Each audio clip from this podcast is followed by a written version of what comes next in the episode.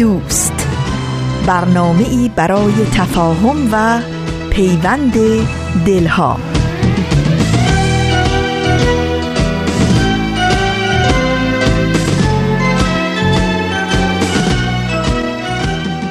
با گرمترین درودها از فاصله های دور و نزدیک به یکایک شما شنوندگان عزیز رادیو پیام دوست. در هر بوم و بر این گیتی پهناور که شنونده برنامه های امروز رادیو پیام دوست هستید امیدواریم دلشاد و تندرست باشید و اوقات خوب و پر امیدی رو سپری کنید.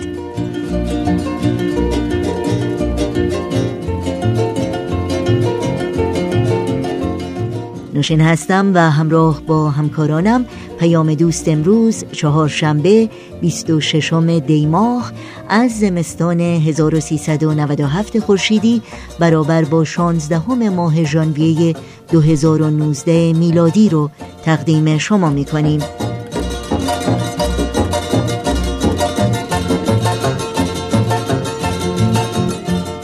بخش های پیام دوست امروز شامل زبان قصه ها گامی در مسیر صلح و خبرنگار خواهد بود که امیدواریم از شنیدن اونها لذت ببرید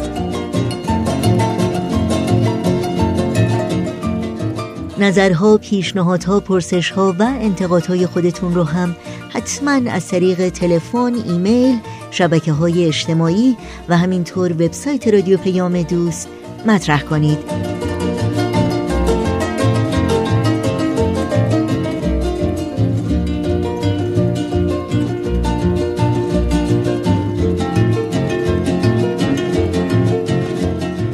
صدا صدای رادیو پیام دوست با ما همراه باشید.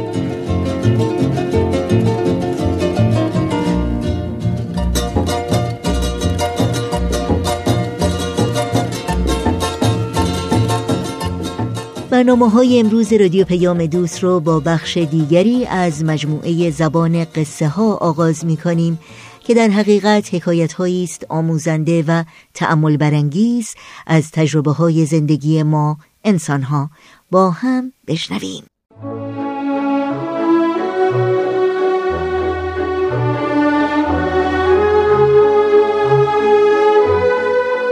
همراهان عزیز و گرامی امیدواریم هر کجا که هستید شاد و تندرست باشید.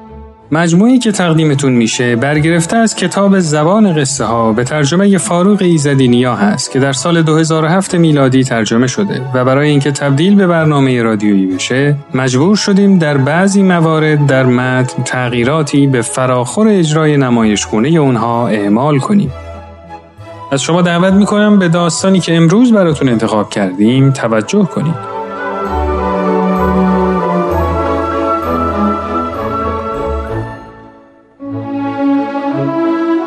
این داستان آیا واقعا من یه آتش نشانم؟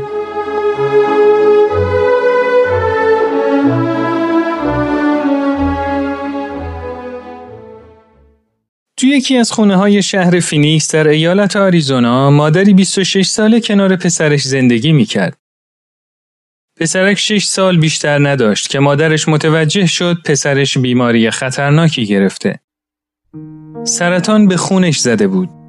پزشکا گفته بودن که بیماریش درمان شدنی نیست و مدت زیادی زنده نمیمونه. دل مادر پر از اندوه شده بود و ترس از دست دادن فرزندش به تمام وجودش چنگ می‌زد. پسرش داشت جلوی چشماش جون می‌داد ولی اون کاری از دستش بر نمی اومد. اما مادر اراده محکم داشت. مثل هر پدر و مادری دوست داشت که پسرش بزرگ می‌شد و به رویاهاش جامعه عمل می پوشون. اما دیگه امکان نداشت این رویاها واقعیت پیدا کنن. چون سرطان خون وارد اون خونه شده بود و داشت تمام نقشه ها رو نقشه براب می‌کرد. ولی مادر دست بردار نبود. اون می‌خواست هر طوری شده رویاهای پسرش رو عملی کنه. یه روز دست پسرش رو گرفت و گفت بیلی هیچ وقت فکر کرده بودی که وقتی بزرگ شدی چه کاره می‌خوای بشی؟ اصلا رویایی تو سرت داشتی که تو زندگی دلت بخواد بهش برسی؟ بیلی بعد از کمی مکس جواب داد بله مامان همیشه می‌خواستم وقتی بزرگ میشم آتش نشان بشم مادر لبخندی زد و با خودش گفت باید ببینم می‌تونم کاری انجام بدم تا این رویا واقعیت پیدا کنه همون روز به اداره آتش نشانی محلی در فینیکس رفت. باب آتش نشانی که قلبی به بزرگی شهر فینیکس داشت توی دفتر آتش نشانی نشسته بود. مادر با باب در مورد پسرش و بیماریش صحبت کرد و گفت که بیلی چه آرزویی داره. بعد پرسید که آیا امکان داره یه پسر بچه 6 ساله رو سوار ماشین آتش نشانی کنن و دور محله چرخی بزنن؟ باب جواب داد ببینین خانم ما کار بهتری می‌تونیم براش انجام بدیم. اگه پسر شما ساعت هفت صبح چهارشنبه حاضر باشه می‌تونیم اونو یه روز تمام آتش نشان افتخاری کنیم. اون می‌تونه به ایستگاه آتش نشانی بیاد و با ما غذا بخوره. برای خاموش کردن آتیش بیرون بره. خلاصه همه کارهایی رو که یه آتش نشان انجام میده می‌تونه انجام بده. ضمنا اگه سایزش رو به ما بدین یه یونیفرم هم میدیم براش تهیه کنن. با یه کلاه واقعی. یک کلاه با نشان اداره آتش نشانی فینیکس و همینطور از این بارونی های زرد که همه پرسنل آتش نشانی می پوشن و یه جفت چکمه لاستیکی. خوشبختانه همه اینها همینجا تو فینیکس تهیه میشه و خیلی سریع می‌تونیم همش رو حاضر کنیم. امیدوارم با این کارا بیلی بتونه احساس کنه که به آرزوش رسیده. مادر بیلی با شنیدن این پیشنهاد از خوشحالی اشک توی چشماش حلقه زد.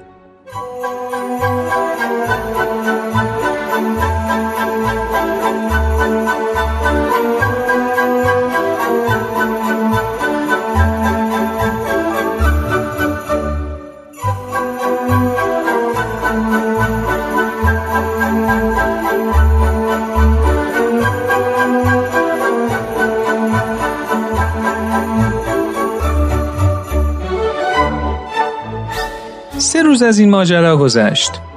باب آتش نشان با ماشین شخصی خودش به بیمارستانی که بیلی توش بستری بود رفت. یونیفرم آتش نشانی رو بهش پوشوند و اون از بیمارستان تا اتومبیل آتش نشانی همراهی کرد. بیلی سوار اتومبیل آتش نشانی شد و با همکارای جدیدش به سمت ایستگاه آتش نشانی حرکت کردند. بیلی خیلی خوشحال بود.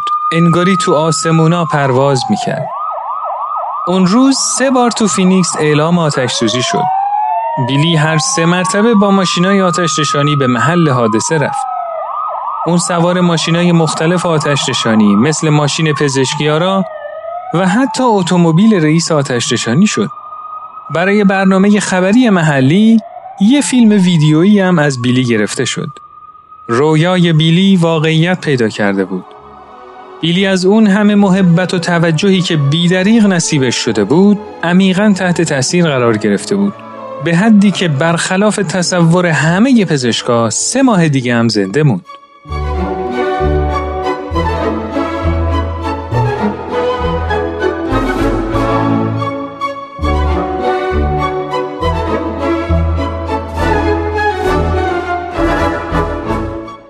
ولی بالاخره یه شب تمام علائم حیاتی بیلی به شدت ضعیف شدن و سرپرستار به مادرش خبر داد که خیلی سریع خودشو به بیمارستان برسونه. مادر بیلی تو همین احوال یه دفعه یاد اون روزی افتاد که بیلی آتش نشان شده بود. تلفن رو برداشت و به رئیس آتش نشانی زنگ زد و گفت که حال بیلی اصلا خوب نیست. بعد پرسید که آیا امکان داره یکی از آتش نشانا رو با یونیفرم به بیمارستان بفرستن تا تو آخرین لحظات عمرش کنارش باشه؟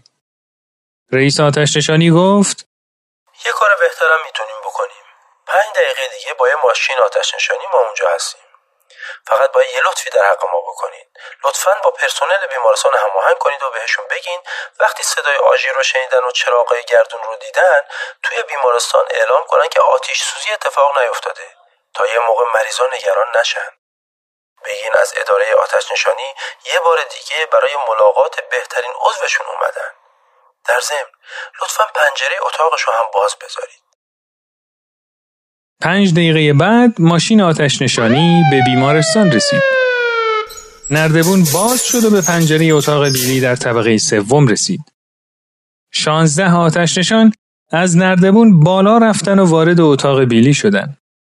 اونا با اجازه که مادرش بیلی رو در آغوش گرفتن و بهش گفتند که چقدر دوستش دارن. بیلی در حالی که نفسای آخرش رو می‌کشید سرش رو بالا گرفت و به رئیس آتش نشانا گفت آقای رئیس من حالا واقعا آتش نشان هستم؟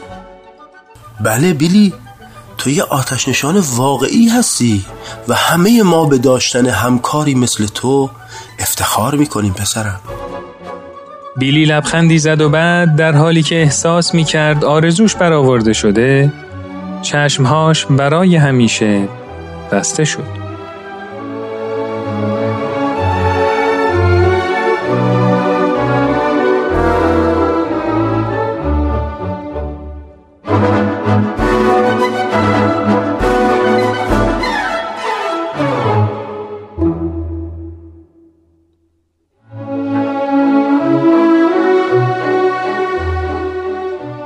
دوستان و همراهان عزیز امیدوارم که از این داستان لذت کافی رو برده باشید.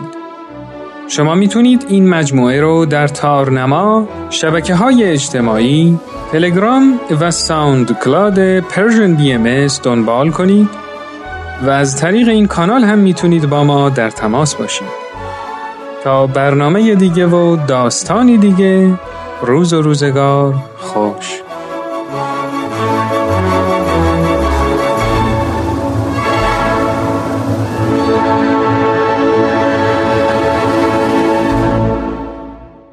حکایت دیگری رو از مجموعه زبان قصه ها شنیدید. شنوندگان عزیز رادیو پیام دوست هستید تا بخش بعدی برنامه های امروز با قطعه موسیقی با ما همراه بمونید.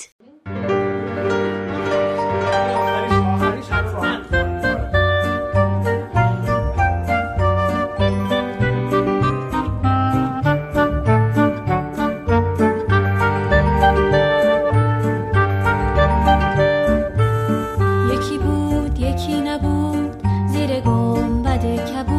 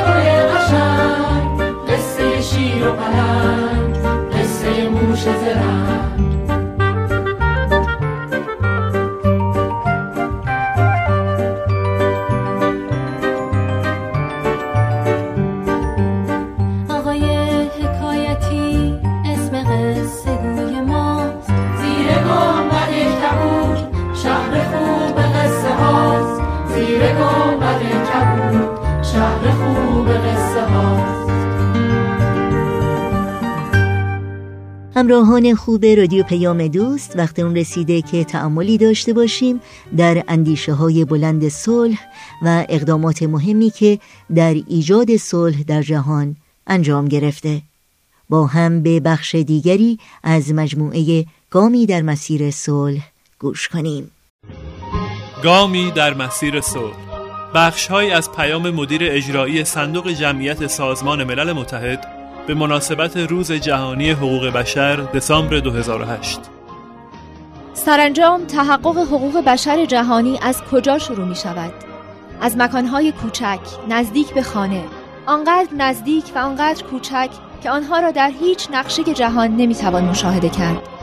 تا وقتی که این حقوق در این دنیاهای کوچک معنی نداشته باشند در جاهای دیگر نیز معنایی نخواهند داشت. امروز در روز حقوق بشر و در همه روزهای دیگر بیایید فرهنگ حقوق بشر را ترویج کنیم. بیایید این آرمانهای جهانی و همگانی را در نهادها و مؤسساتمان خانواده هایمان و در خودمان پرورش دهیم. صلح در دستان ماست. شنوندگان عزیز رادیو پیام دوست بخش کوتاهی رو از مجموعه گامی در مسیر صلح شنیدید. در این ساعت توجه شما رو به اطلاعات مهمی در مورد اپ جدید سرویس رسانه‌ای فارسی باهایی جلب می کنم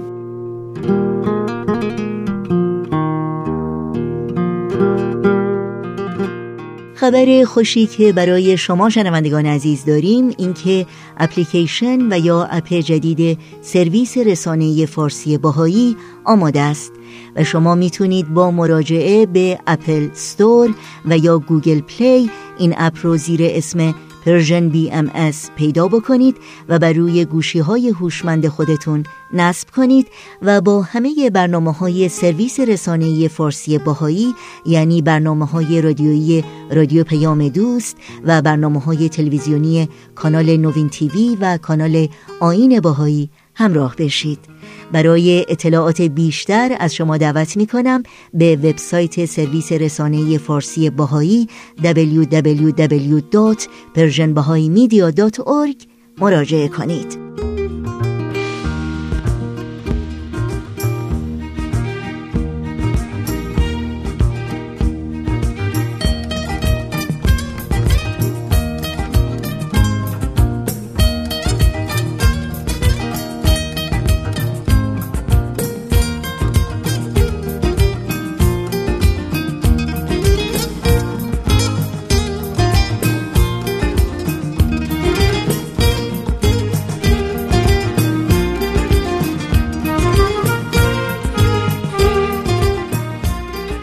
در این روز پر از برف و سرما در این گوشه دنیا اما با دلی گرم از مهر و دوستی شما برنامه های امروز رادیو پیام دوست رو با خبرنگار ادامه میدیم.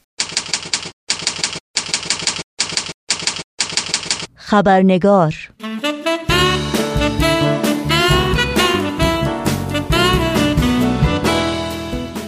خوش آمد به شما دوستان و دوستداران خوب خبرنگار. نوشین آگاهی هستم و خبرنگار این چهار شنبه رو تقدیم می کنم در آستانه روز بزرگداشت مارتین لوتر کینگ رهبر فقید جنبش مدنی سیاه پوستان آمریکا هستیم و به همین مناسبت بخش گزارش ویژه این برنامه رو به او اختصاص دادیم. از این رو با پوزش بسیار بخش سرخط خبرها رو در این برنامه خبرنگار نخواهیم داشت.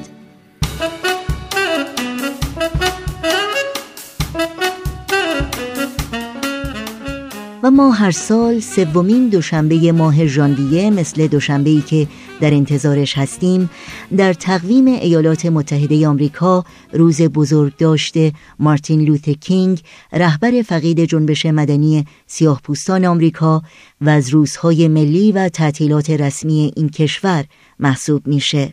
روزی که مردم این سرزمین میراث پرشکوه مارتین لوتر کینگ رو جشن می‌گیرند و خدمات ارزشمند و تاریخی او رو ارج می نهند.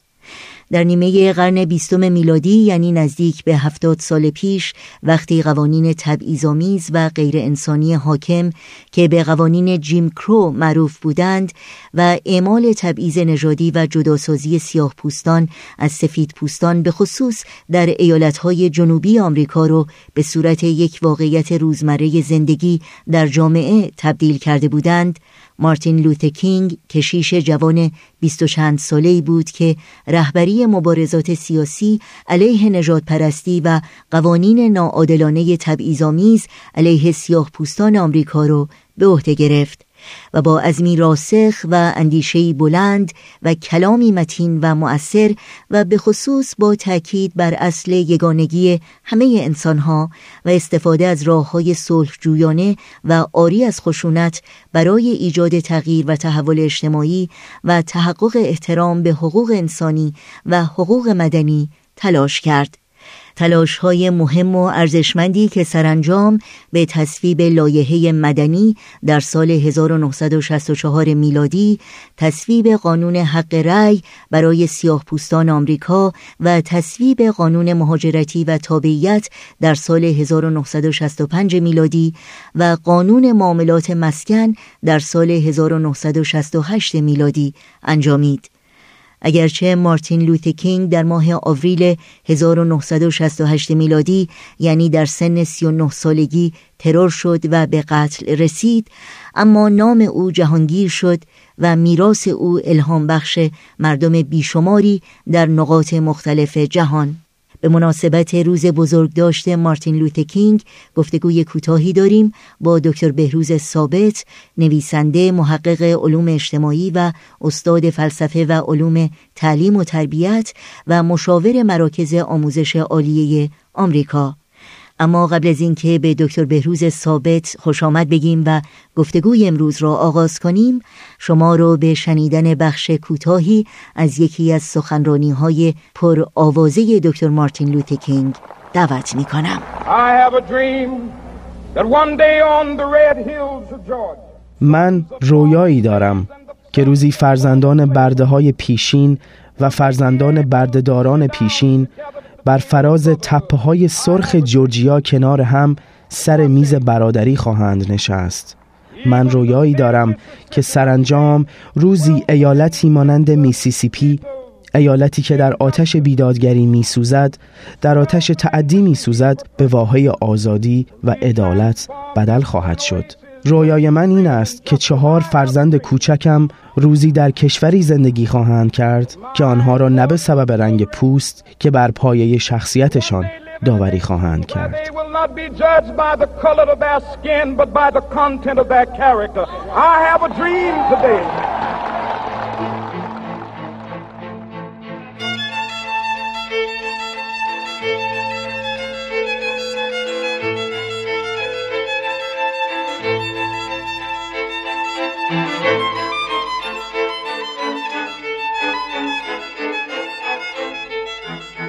آقای دکتر بهروز ثابت به برنامه خبرنگار بسیار خوش آمدین. خیلی خوشحالم که فرصت دوباره دست داد که شما رو در این برنامه داشته باشیم.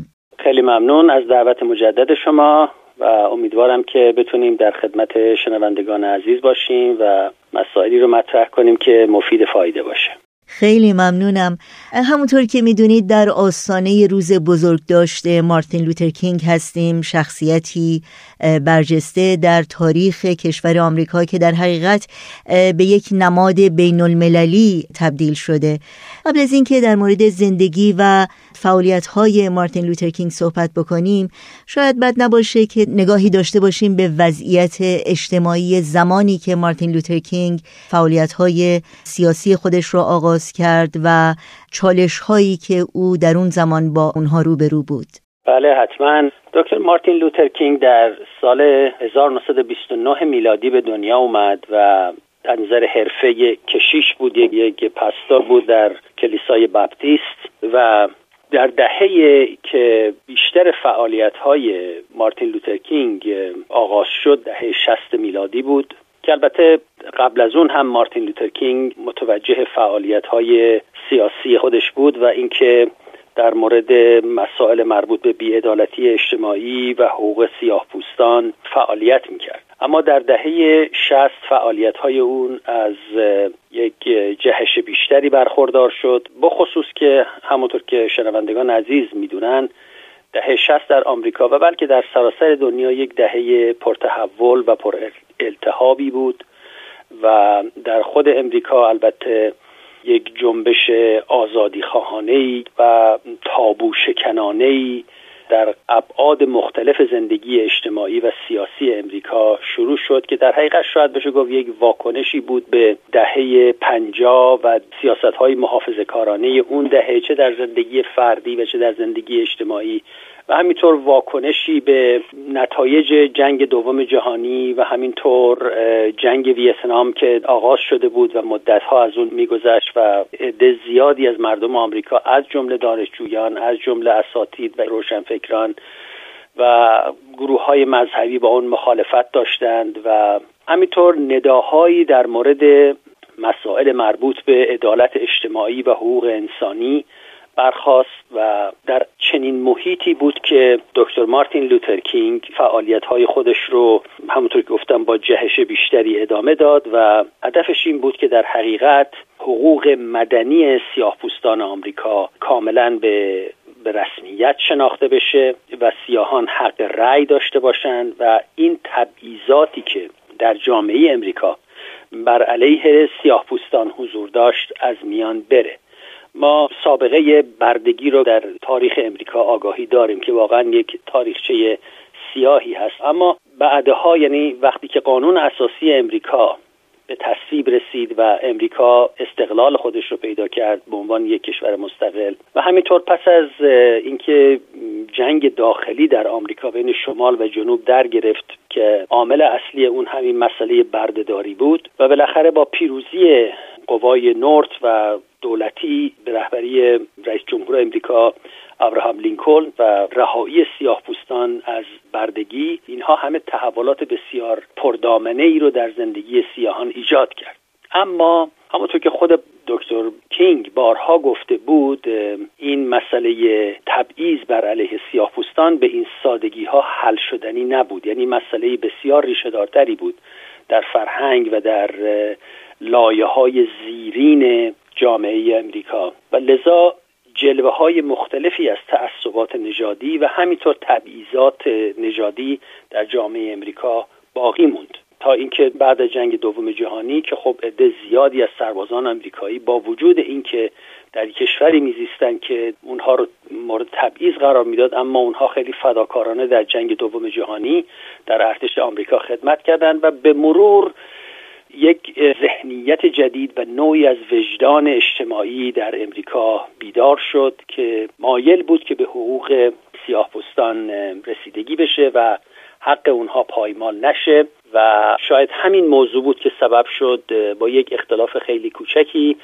جان اف کندی بر رقیب جمهوری خواهش پیروز بشه و کندی از همون ابتدا نظر مثبتی داشت به تحولاتی که بایستی در آمریکا صورت بگیره در مورد احقاق حقوق مدنی سیاهان و لذا رابطه مناسبی بین اون و دکتر کینگ که در حقیقت رهبر معنوی سیاه پوستان آمریکا به شمار می‌رفت به وجود اومد. و خلاصه پس از مدتها مبارزه و مدتها تلاش توسط کینگ و دوستانش و همراهانش و همینطور شرکت بسیاری از گروه های مختلف جامعه سیاه و همینطور بسیاری از سفید پوستان که به این نهزت پیوستند بالاخره قانون حقوق مدنی سیاه پوستان به تصویب رسید و حق رأی برای سیاپوستان تضمین شد و اینها همه یک تحولات بسیار بنیادی در جامعه امریکا به وجود آورد.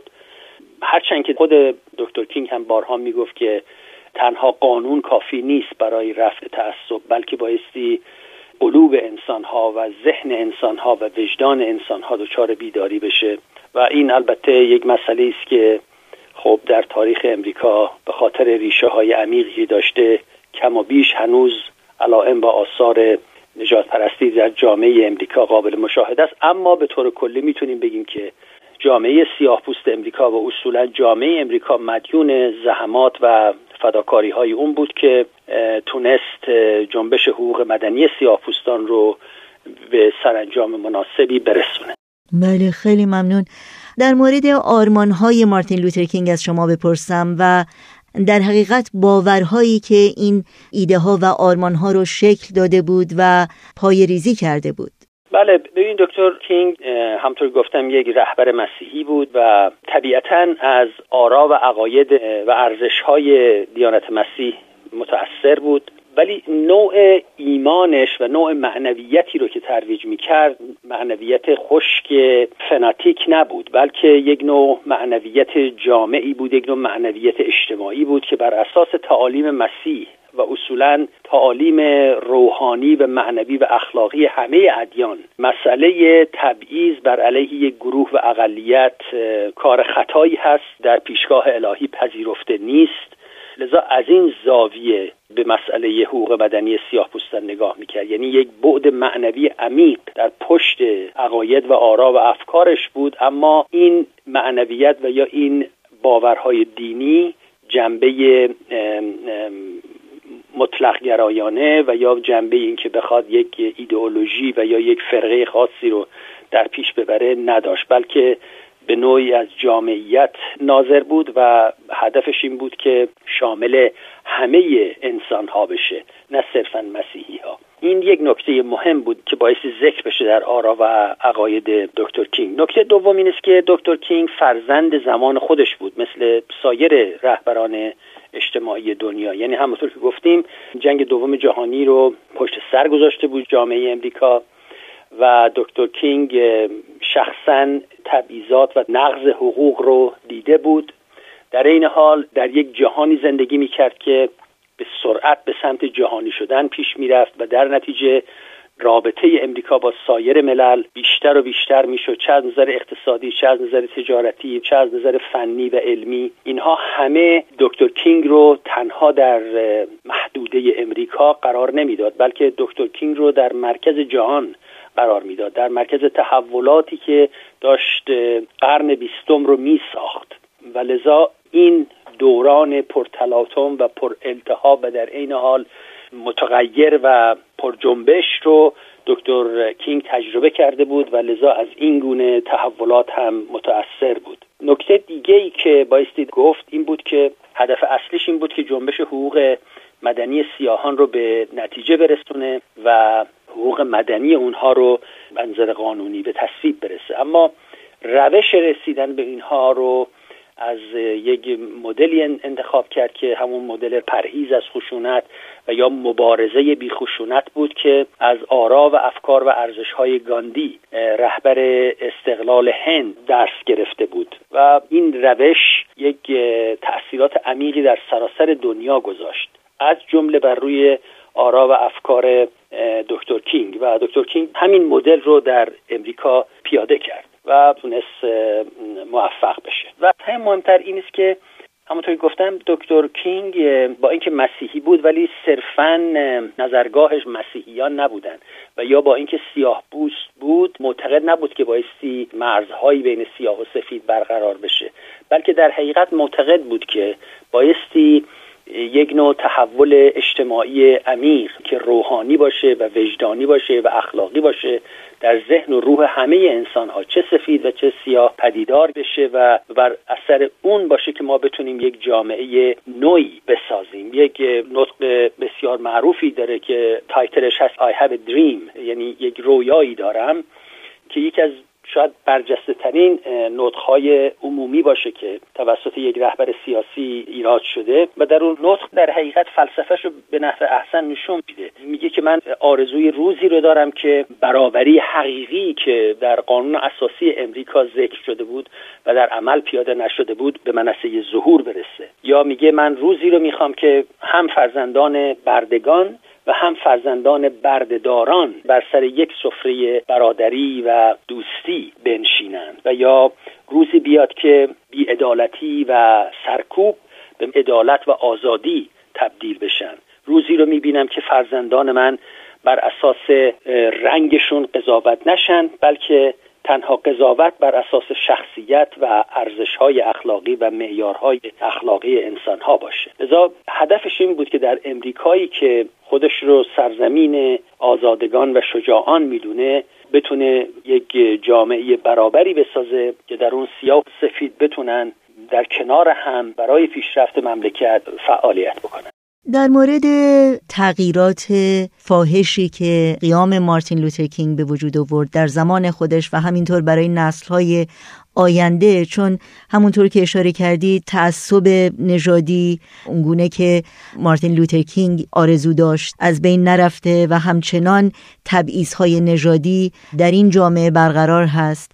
واقعا چگونه شما این تغییری که مارتین لوتر کینگ به وجود آورد رو ارزیابی می کنید و تاثیرش رو امروز چگونه می بینید؟ بله ببین به نظر من مارتین لوتر کینگ بسیار موفق بود در دوران خودش و همونطور که اشاره کردیم تونست اقدامات بسیار اساسی و مهمی رو مثل تصویب قانون حقوق مدنی و یا حق رأی سیاهان به رسمیت بنشونه و یک تغییرات بسیار اساسی در جامعه امریکا در دهه شست به وجود اومد بخصوص در مورد جنبش حقوق مدنی سیاهان. لذا از این بابت بسیار موفق بود. اما روشی که در پیش گرفت و اون نمونه ای که یا اون سرمشقی که از نحوه مبارزش و از فلسفه سیاسیش باقی گذاشت برای نسلهای بعد و شاید برای آیندگان هم درس باشه. دو نکته رو من اشاره می‌کنم. یکی همون مسئله پرهیز از خشونت بود که معتقد بود که اگر ما می‌خوایم به یک هدفی برسیم که اون هدف خشونت آمیز نیست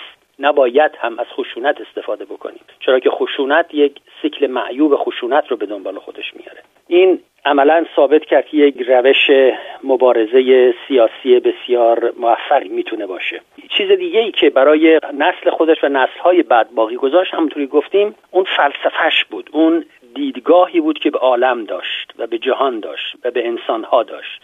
و همونطور که گفتیم اون دیدگاه دیدگاهی نبود که صرفا به سیاه و یا سفید و یا به نژاد و یا به دین و مذهب و قومیت خاصی تعلق داشته باشه. بسیار نگاهش به دنیا یک جهانبینی بسیار فراگیری بود که تمام عالم و تمام انسانها رو در بر می گرفت و همونطور که در این سخنرانی مشهورش در مورد رویایی که داشت در اون به بهترین وجهی این جامعیت و عمومیت دیدگاه و فلسفه سیاسیش رو می‌تونیم ببینیم. از همین رو بود که در حقیقت دکتر مارتین لوترکینگ تبدیل شد به رهبر معنوی جامعه سیاه پوستان و بسیاری از سفید پوستان هم اون رو سرمشق خودشون قرار دادن از نظر فعالیت سیاسی و یا نگاه به جهانبینی اجتماعی. و چرا که می‌دونیم در دوره خود دکتر کینگ رهبران دیگه سیاه پوست هم بودن.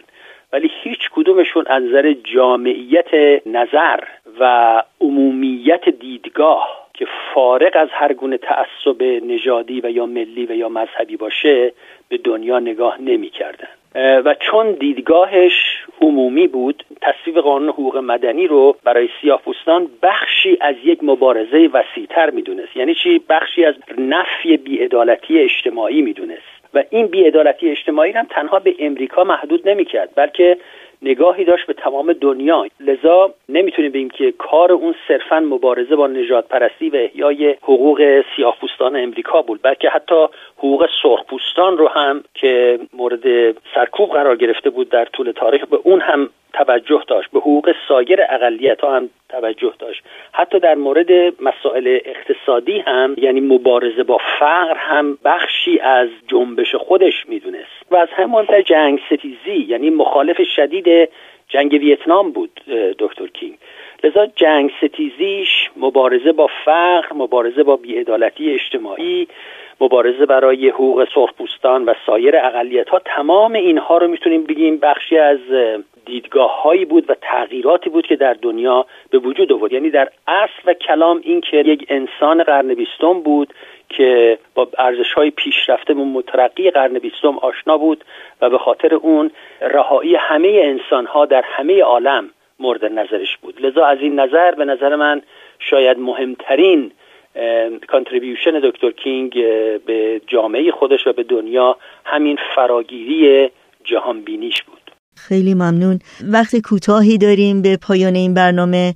در دنیایی زندگی می کنیم که در حال حاضر شاید از یک جهت دنیای خیلی بهتریه از زمانی که دکتر مارتین لوتر کینگ زندگی می کرد و از جهاتی شاید وخیمتر. نظر شما در این مورد چیه؟ آیا ما به تحقق رویای مارتین لوتر کینگ امروز نزدیکتر هستیم و یا نه؟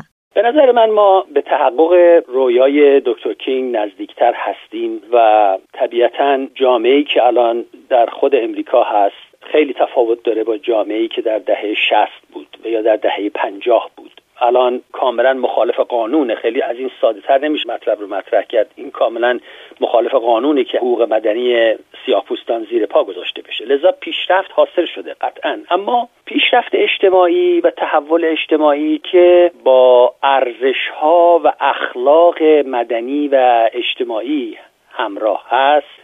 لذا یک جریانی نیست که خیلی به طور مشخص بشه اندازه گیریش کرد و میزان تحول رو نشون داد و به علاوه تحولات اجتماعی به طرف ترقی و پیشرفت از یک حالت سعودی برخورداره اما در عین حال مثل یک مدار سینوسی بالا و پایین هم میره. لذا اون چی که به نظر من ما الان در دنیا شاهد هستیم شاید به نظر بعضی ها یک نوع عقبگرد باشه ولی به نظر بنده این عقبگرد نیست بلکه یک ایست اجتماعی هست که به وجود میاد تا جامعه دوباره خودش رو یک ارزیابی دوباره بکنه و بعد بر اساس اون ارزیابی دوباره بتونه یک قدم بلکه فراتر برداره به سمت پیشرفت. شما مثلا الان نگاه بکنید به هر حال در همین جامعه ای که در دهه پنجاه سیاهان محل آب خوردنشون با محل آب خوردن سفید پوستا جدا بود و اصلا انگار امریکا رو یک خطی کشیده بودن در یه طرف سیاه زندگی می‌کنن در یه طرف سفید پوستان. اما در همین مملکت یک رئیس جمهور سیاه پوست در سال 2008 یعنی تقریبا کمتر از پنجاه سال بعد از تصویب قانون مدنی به ریاست جمهوری امریکا رسید. این رو قطعا بایستی یک نوع تحول و پیشرفت عمیق اجتماعی دونست. اما همونطور که گفتیم این جریان بالا و پایین داره اما قطعا ما می‌تونیم مطمئن باشیم به پیروزی نهایی رویای دکتر کینگ. ممنونم آقای دکتر بهروز ثابت از وقتتون و از صحبت هایی که با ما در میون گذاشتیم خواهش می‌کنم. خیلی ممنون. متشکرم. ما به دنبال سهر میگردیم.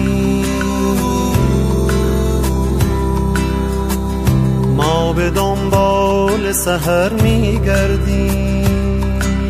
دست در دست نسیم.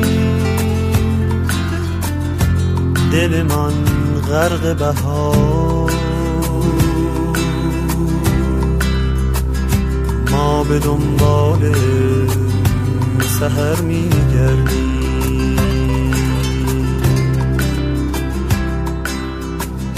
ما به دنبال سهر میگردیم.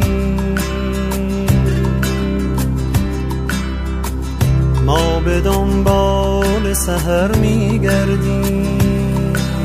دست در دست نسیم. دل من غرق بهار. ما به دنبال سهر میگردی. هر کجا نوری هست باید آنجا را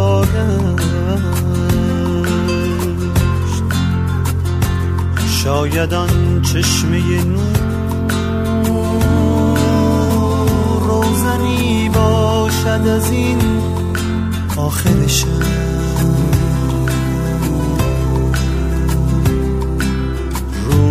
به سهرگاهی نو ما به دنبال سهر میگردیم. شنوندگان عزیز رادیو پیام دوست فرصت کوتاهی به پایان برنامه ها داریم. پس اجازه بدین اطلاعات راه های تماس با ما رو در اختیار شما بگذارم. آدرس ایمیل ما هست info at persianbms.org شماره تلفن ما 001 703 671 828 828 در شبکه های اجتماعی ما رو زیر اسم Persian BMS جستجو بکنید و در پیام رسان تلگرام با آدرس at Persian BMS contact با ما در تماس باشید. شاید آن عاشق پیر که سرودی قاصدی است که پیغام جدیدی داره ما به دنبال سهر میگردیم.